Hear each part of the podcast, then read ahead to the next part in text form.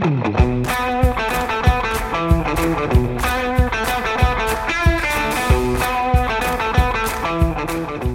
the American Association of Nurse Practitioners, I'm your host, AANP President April Kapu.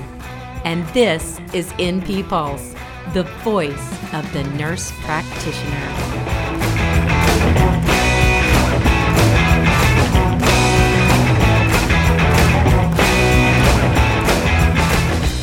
Welcome to NP Pulse, AANP's official podcast bringing you unique nurse practitioner voices and expertise on issues that matter to NPs and our patients.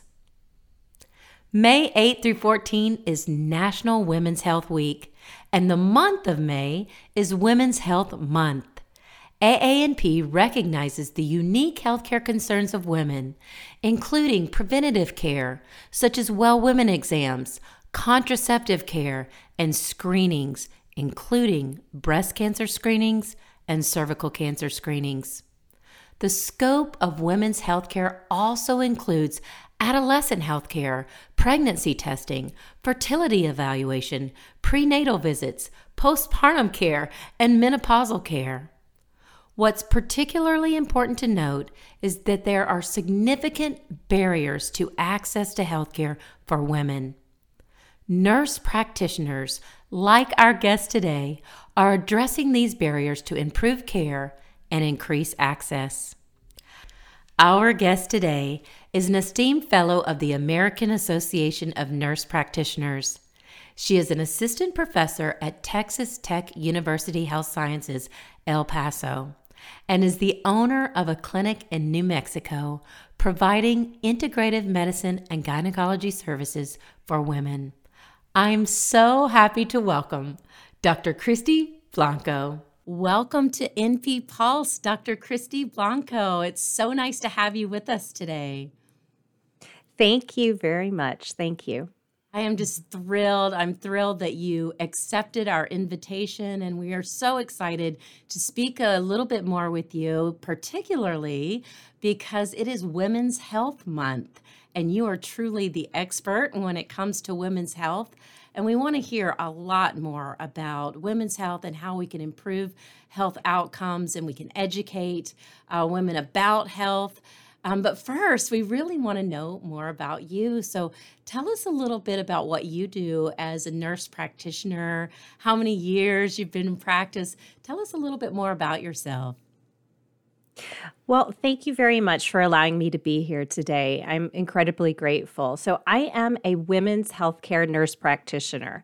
And so, as a women's healthcare nurse practitioner, of course, I was initially a nurse and I graduated back in 1997 as a nurse. And I worked in labor and delivery for about five years. And then at that time, after that, I became a women's healthcare nurse practitioner and I started doing obstetrics and gynecology. I absolutely enjoy I loved doing so much of this women's health. It was definitely became a passion of mine. It brought me to El Paso, Texas, and where I've been seeing where I saw women on the border on the El Paso New uh, El Paso New Mexico Mexico border and it's been a wonderful experience seeing OB and GYN. And probably about in 2010, I, I had a lot of women asking me about bioidentical hormones. Mm-hmm. And I just kept thinking, what is that? I, you know, and initially I'd say, oh, no, I don't believe in it. I don't believe in it. Don't believe in it. but finally I said, what is it? I did not know what it was. So that kind of set me out on a venture to figure out where you know what is bioidentical hormones? And it took me to a lot of different education. Mm-hmm. and you know because at that time you know you're hearing all about suzanne Somers and what it is that you know bioidentical hormones feel great. And at the time remember the women's health initiative came out. And you know all of a sudden in back in 2002 2003 we went to no hormones. So that took me on a venture to figure out what is this bioidentical hormone? What is the research say. And that took me to studying a lot more about hormones and realizing there's definitely some research out there that hormones are not necessarily bad, and women are suffering needlessly due to this inaccurate information. And so that kind of set me out to start my own practice to do a lot more management on hormones and hormone imbalances. And so, and I've been practicing pretty much a lot hormones since probably about 2015 doing a lot on hormones. And uh, and so and I started my own practice since that time and that I've really enjoyed doing this because I, I truly believe there's so much inaccurate information out there on hormone imbalancing and women are suffering needlessly due to hormone imbalances so that's been kind of my career with hormones okay and women's health it sounds like you really found your calling, so to speak. And mm-hmm. that I didn't know that you um, were working with women on the border. I think that is fantastic. Uh, so much of what we as nurse practitioners do is make sure that we're increasing access to ca- uh, access to care to everyone everywhere, and in your case, certainly women everywhere. I, um, you mentioned Suzanne Somers, and and and definitely I remember. Uh, that's definitely my error and and here you know grew up with her and three's company and all of that. But i don't know that everybody knows the story of suzanne somers so for our listeners can you just update us? Tell us a little bit more about suzanne somers so she's been a bit of a pioneer when it comes to hormone therapy. After the Women's Health Initiative came out, she really pushed forward and said, you know what, hormones are not necessarily bad. There's research out there and there's providers out there who can do who can do hormones. Mm-hmm. And so when we say the term bioidentical, bioidentical is just a term, meaning the same way your hormones are going to react naturally is the same way these hormones are going to react in your body. Okay. So she kind of coined, I guess you could say that term. And, and there are FDA approved medications that are bioidentical. There's a big, um, there's a big kind of thinking out there that bioidentical means that they're compounded hormones. Compounded hormones can be bioidentical, but there are FDA approved hormones out there. So she was kind of this guru, I guess you could say, that really pushed this forward. And she sold a lot of books, and a lot of women were reading her books and listening. And I if you were doing women's health, you just got to the point to where if you were not studying this, then women were going to find a provider that knew what this was, knew what Suzanne Somers was talking about, and what supplements you could take to just kind of help balance out your hormones just a little bit better. Because we weren't hearing that from our providers. A lot of, or at least a lot of uh, patients were not hearing. Uh, about what kind of hormones they can be taking, what might be the safest hormones, and what Suzanne Somers was talking about. Because it was just, it was kind of a new term for us bioidentical hormones, but it's just a term meaning your own hormones. You would take a medication or a hormone replacement that would act the same way in your body that would be naturally done. It would hit the same estrogen receptors. And so that's what women were looking for. And women were looking for to to make them feel better. They were still suffering from hot flashes, depression, anxiety, just not feeling themselves, sometimes brain fog. And she came out with this term and said, "We can look into taking hormones all over again. Yeah. And so she really set that record for women, and women pushed for it. And because of that, providers needed to go and get educated on this area to meet the needs. Right. That's that's pretty much what it needed to occur. Okay, so this is interesting. So she's a celebrity and she dug into mm-hmm. this on her own and then she really put some of her celebrity power behind it. So now you've got the public that are asking lots and lots of questions about it. And so what you did was say, okay, I've got a lot of patients coming in here asking me about it.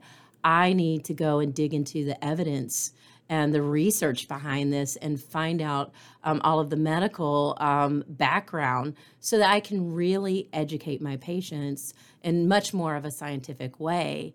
And I, um, Christy, I was looking at your website um, as we were getting ready to talk today, and I was really moved by one of your quotes. And you said, Everyone has the right to education regarding their mind, body, and soul to achieve the highest quality of life. And that your mission is to educate as many women as possible about hormone balancing, wellness, prevention, and their bodies so that women can feel mm-hmm. at their best.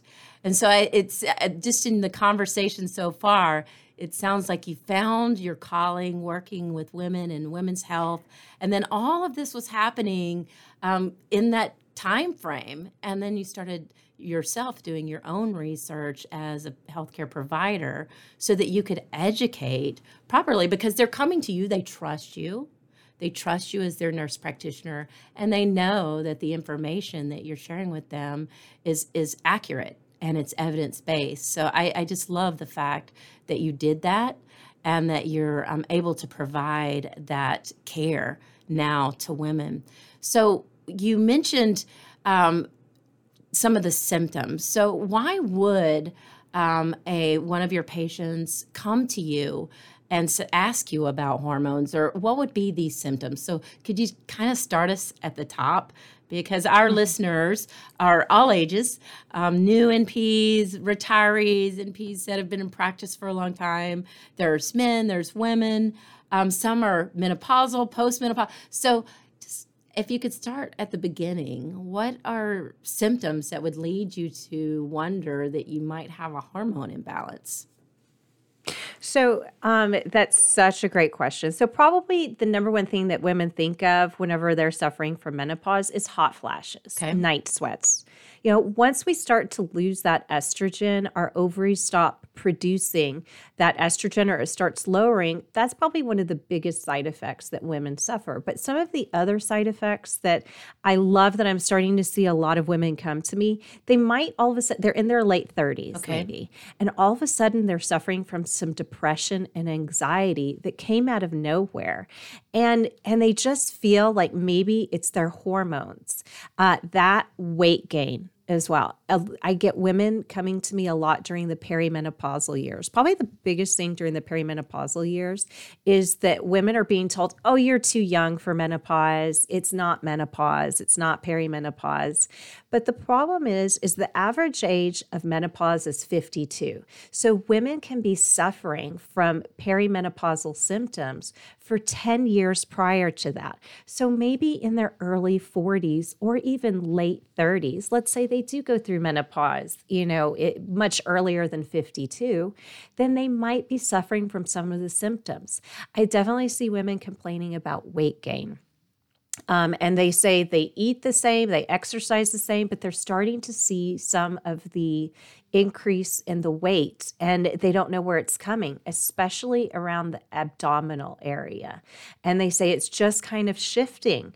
And that, yes, there's some research to even show without a doubt that the estrogen, low estrogen, it starts to, the fat starts to accumulate more in the mid center once that estrogen starts going down. So, um, so some women start to experience some weight gain, some depression, anxiety. I will see some night sweats as well and some hot flashes. Other things, sometimes women just get a little bit of brain fog or they just notice that they're not quite as sharp as they used to be. They're also going to start noticing sometimes the skin starts to wrinkle. They they just don't have the plumpiness that they used to have. And so estrogen has over 400 different functions in the body. And so they start to see so many different symptoms. Um, I know arthritis can be a symptom as well, headaches from a hormone imbalance. And then what a lot of women start to suffer during their perimenopause years is before their period starts, they might suffer from more what, what's called PMS, premenstrual syndrome, because the first hormone women lose is their progesterone. Progesterone seems to be the first hormone that starts to decrease, and that's highest right before their period. So they might find that they have more breast pain, more uh, more cramping, more irritability, and so we start to see that as well during their perimenopausal years. The definition of menopause is one year no period. When a woman goes one year without a period, that's the definition of menopause. And again, the average age is 52, should end by 55. Women's hormones are they need to stop their periods by 55. And that's when the hormones and that's when the ovaries pretty much stop working when you can go 1 year without a period. But prior to that, women can be suffering from symptoms of menopause and sometimes not realize it or just be told, Ari, you need an antidepressant. And I'm certainly not anti antidepressant, but women sometimes feel it's their hormones and they want their hormones checked to see what is what are the hormones, you know, what could it look like? The only problem is is during the perimenopausal years, perimenopausal years, hormones can be very erratic, mm-hmm. up and down, one day high, one day low. So it, it can be challenging to actually measure somebody's hormones during while while they're still menstruating. Um, when they're not in menopause.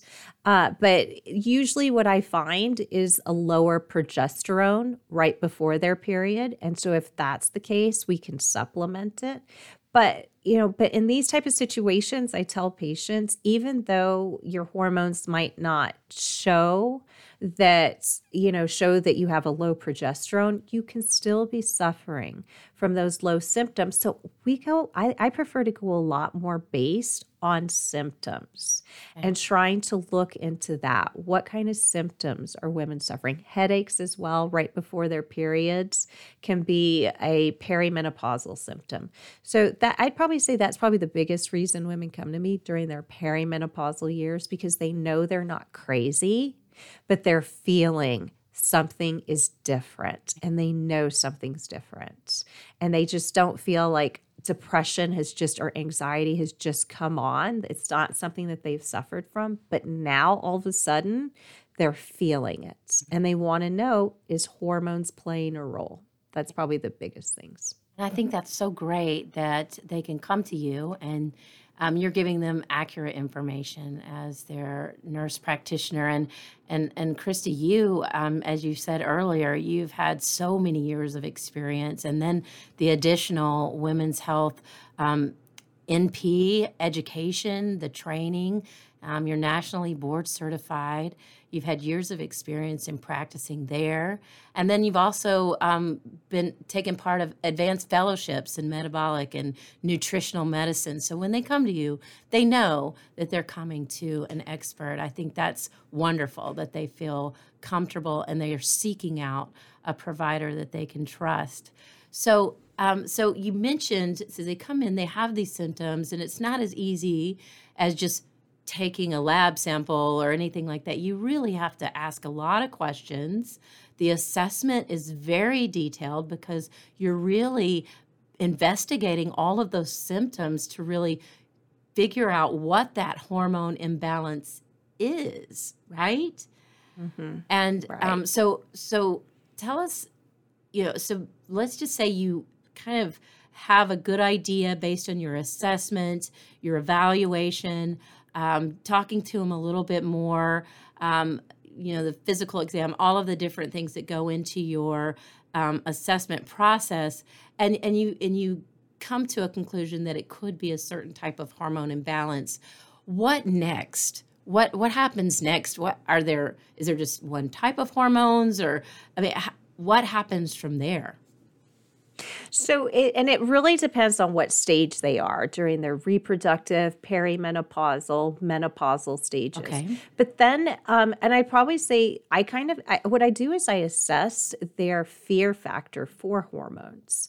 Because, you know, I tell everybody, you don't have to have hormones, there are other options. And a lot of times women want to come to me for, you know, herbal treatments, supplemental therapy to see if maybe that might work. You know, and absolutely, I tell them, this is something that can be tried. When it's compared to you know whenever we look at the at herbals and supplements and compare it to medications it's you know it's not it's definitely not superior. Definitely the medications can be superior. And it really just depends how badly they're suffering. I will tell you this right now. Sometimes when i just validation just providing a patient validation that yes, you do have a hormonal imbalance. Sometimes that alone is enough. And a patient doesn't even want any kind of treatment. And then from there you know i i will evaluate to see okay is you know something that might be in herbals or supplements could be an option. The next thing is is any risk factors associated with hormone therapy does somebody maybe have a blood clot, a bleeding disorder? You know, do they already have cardiovascular disease? You know, are they contraindicated for hormones? And if so, there are different types of medications. Um, and specifically, to uh, to be specific, it's an antidepressant that works pretty well for perimenopausal and menopausal symptoms. And so sometimes, you know, women choose that area, you know, just as long as they know, okay, this is a hormone imbalance, but this sometimes the they do tend to work for a lot of my patients. Uh, some of the antidepressant medications can work pretty well. And then after that, it's hormones. And so we really, what I want to do is I want to assess where are they? at when it comes to treatment if they do want hormones. Because if they're still menstruating, then sometimes they just need just a progesterone just right before their period to kind of help balance it out. You know, sometimes that could be one treatment option. Another treatment option to just kind of balance out some mood if they're dealing with some pretty bad PMS or premenstrual um, syndrome they sometimes even just taking an antidepressant during that time frame could help as well or sometimes they might feel better if they just take it every day. If they are in menopause and that means, you know, they've gone one year without a period. And I usually have hormones to verify that their estrogen is really low, their progesterone's really low. You know, uh, then what I do offer is we can offer hormone replacement therapy. And there's many different forms of hormone replacement therapy. And so the generally the rule of thumb, if somebody has a uterus, then they need estrogen and progesterone. If somebody does not have a uterus, then they can have estrogen alone, but sometimes estrogen alone does not cover some of their symptoms because low progesterone also has some symptoms. And so I always tell women, you know, your body is not just your uterus. It is not just your uterus. So if you do suffer from low progesterone, that can still be added, but it's not necessary if somebody does not have a uterus. Because what happens is estrogen will help build up the lining of the uterus. And we know if we don't counteract it with a progesterone, then cellular changes could occur and there could be an increased risk factor of uterine cancer. So, both of those do need to be added if somebody has a uterus. But without a uterus, then that can be changed. And then the mode of transmission, or the probably not the best word, mode of transition, but exactly what, how, how we want to give the estrogen because estrogen can be given as a pill, it can be given as a patch or as a gel, you know, and then of course it can be compounded in several different ways. But currently, the FDA has estrogen as a pill, a patch, a vaginal um, insert as well, because sometimes vaginal dryness is the only symptoms women have. And sometimes that's all that they want is some sort of estrogen vaginal cream, um, you know, or they actually want it to co- cover their entire body. So they'll take a patch or a pill, you know, or, you know, a gel, whatever it is that they would prefer. And um, and so generally my preference has always been to provide estrogen ver- in um, not in an oral route, and this is specifically for my menopausal patients, but via either a patch or a gel. And the reason is is because when you take estrogen by mouth, then it does go it passes through the whole cascade of events. It'll go through the liver. And then that's where we've seen an increase in the cardiovascular events. But however, we do know that a low dose oral estrogen pill and then the tra- and a low dose transdermal meaning on the skin like a patch or a cream has been shown to have less incidence of cardiovascular events. And um, and so those are usually my choices whenever it comes to estrogen routes, either a patch or a gel. Okay. And then the progesterone has it's usually given by a pill. It's usually given by a pill. Okay. You know, if somebody's going to take the progesterone. Now, is this affordable? Because I, I know you have a wide range of patients, and maybe some are uninsured. Is this affordable? Is this covered by insurance? What a great question. So so the answer to that is usually insurances want to cover the oral pills first without a doubt. So it's you could it could be a fight for that you know it can be a fight. And then of course i've got patients who do prefer to take a pill.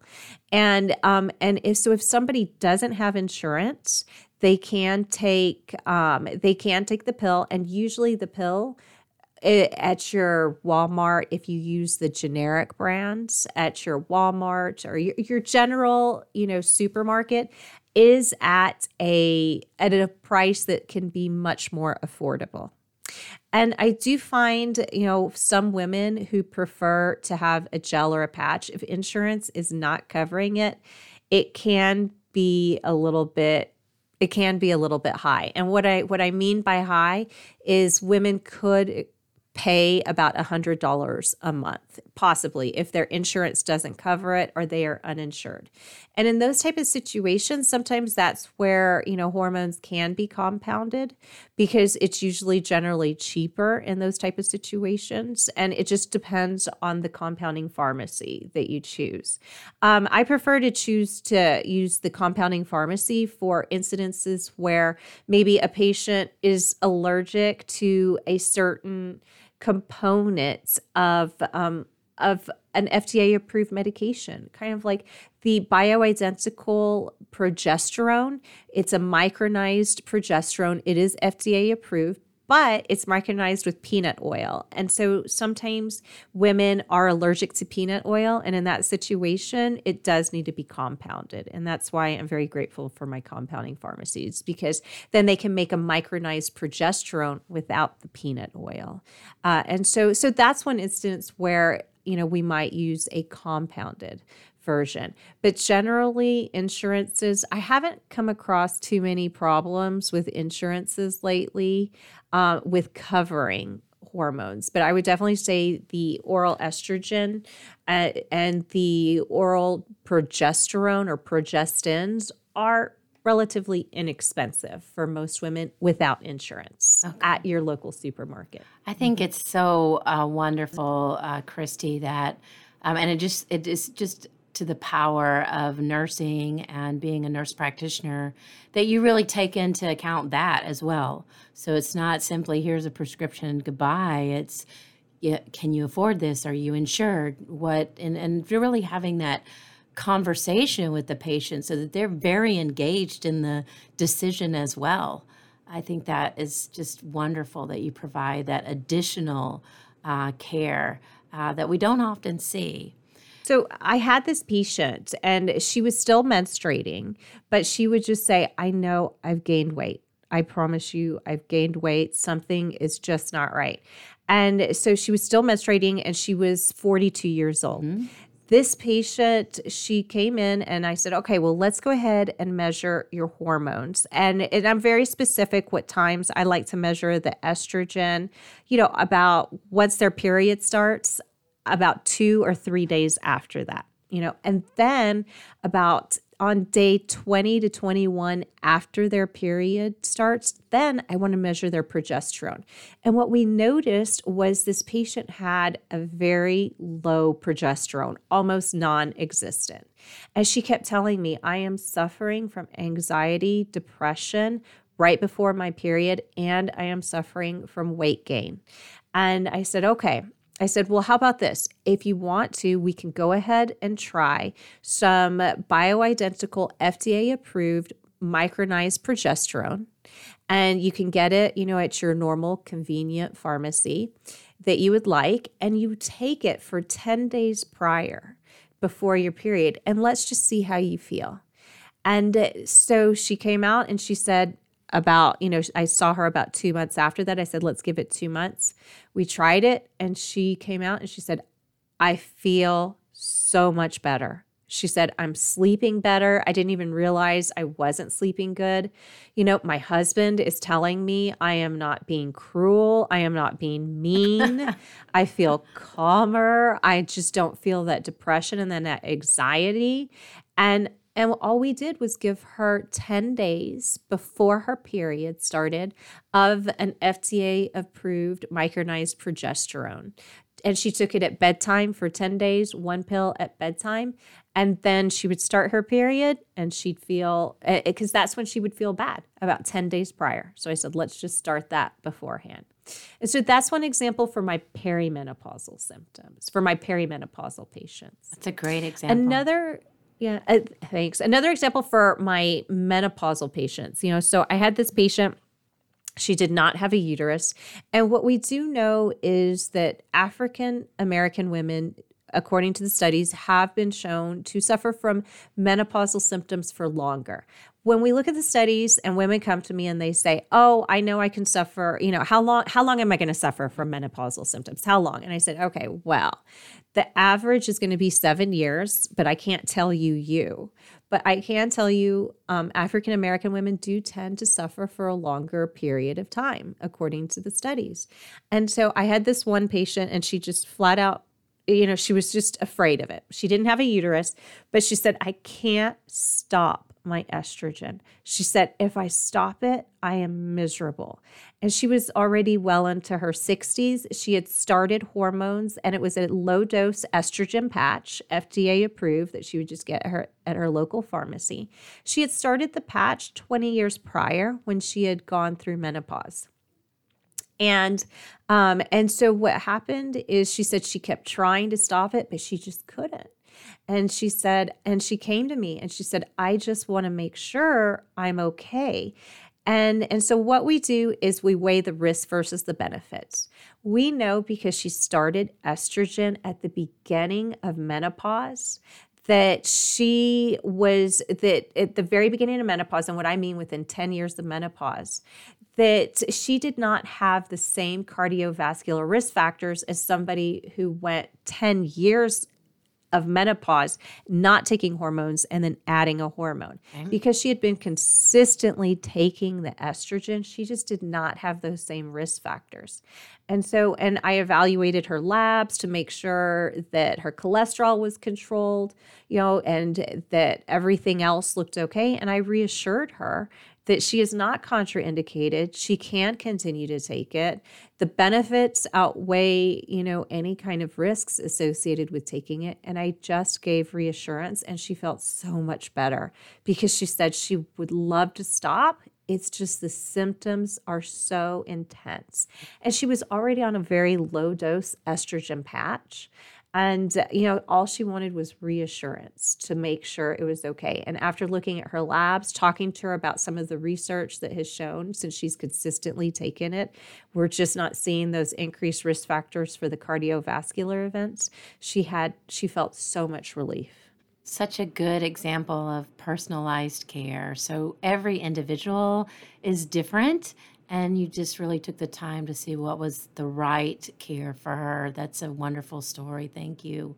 So, Christy, how do we find out more? Do we have um, any um, continuing education modules through AANP? Are you um, speaking at one of our conferences? How do we find out more about? Um, what you do, uh, women's health, and in particular, our topic today, which was hormone therapy. Mm-hmm.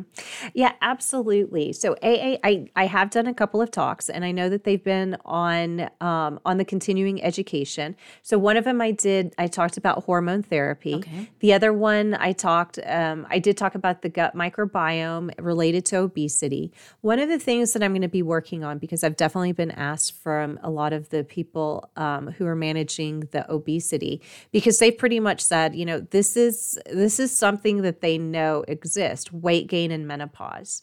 And uh, and so I know I've definitely been asked to speak on weight gain in menopause and what are the studies that are out there to show that yes, this is something that can occur. And why is that? So I'll be looking to talk about that in the near future for AANP. Right. Um, but yes, definitely the continuing education on the AANP uh, website is a great place to start off with when it comes to hormones for anybody who wants to get educated on hormone therapy. Sounds wonderful. So, our CE Center, and then it sounds like we've got some upcoming material coming out. So we'll look forward to that. And Christy, thank you for all you've done with AANP over the years. You have served in so many different ways. Um, from being a state rep to being on committees and speaking and publishing. Thank you for all that you've done for AANP. And to our listeners, please check out the CE Center and happy Women's Health Month. Thank you very much.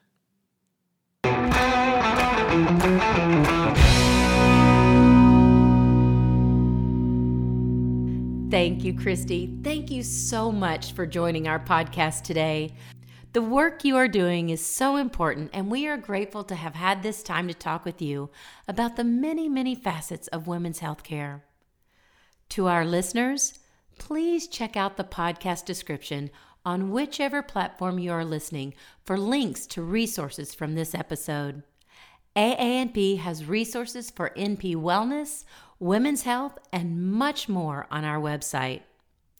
I want to urge you to become a part of your National Professional Association and add your voice to the 121,000 of our NP colleagues nationwide. Along with giving you access to many member benefits AANP membership supports advocacy efforts for nurse practitioners and our patients on critical issues like full and direct access to care, equity in payment, and changes to outdated laws and regulations. Please subscribe to this podcast, share with your colleagues, and check back regularly for new episodes. And as always, be kind, be safe, be effective, and be the voice of the nurse practitioner.